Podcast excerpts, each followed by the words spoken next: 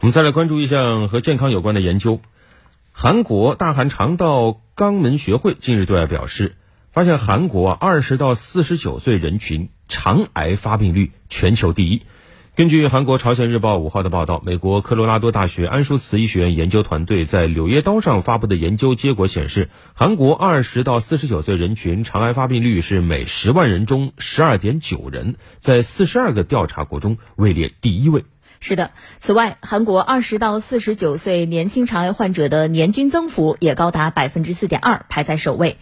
年轻患者激增的原因包括短期内西方化的饮食习惯、年轻人肥胖、慢性炎症等状况的加剧，以及警惕性不足导致出诊延迟等。三星首尔医院癌症医院院长李佑庸表示，相较于日本等其他亚洲国家，韩国年轻人对加工肉、红肉，尤其是过分熟制或焦掉的食物的摄取量较大，运动量比西方年轻人少，也是危险因素之一。那此外呢，相较于老年人，韩国年轻人即使出现腹痛等肠癌疑似症状，也很少前往医院就诊。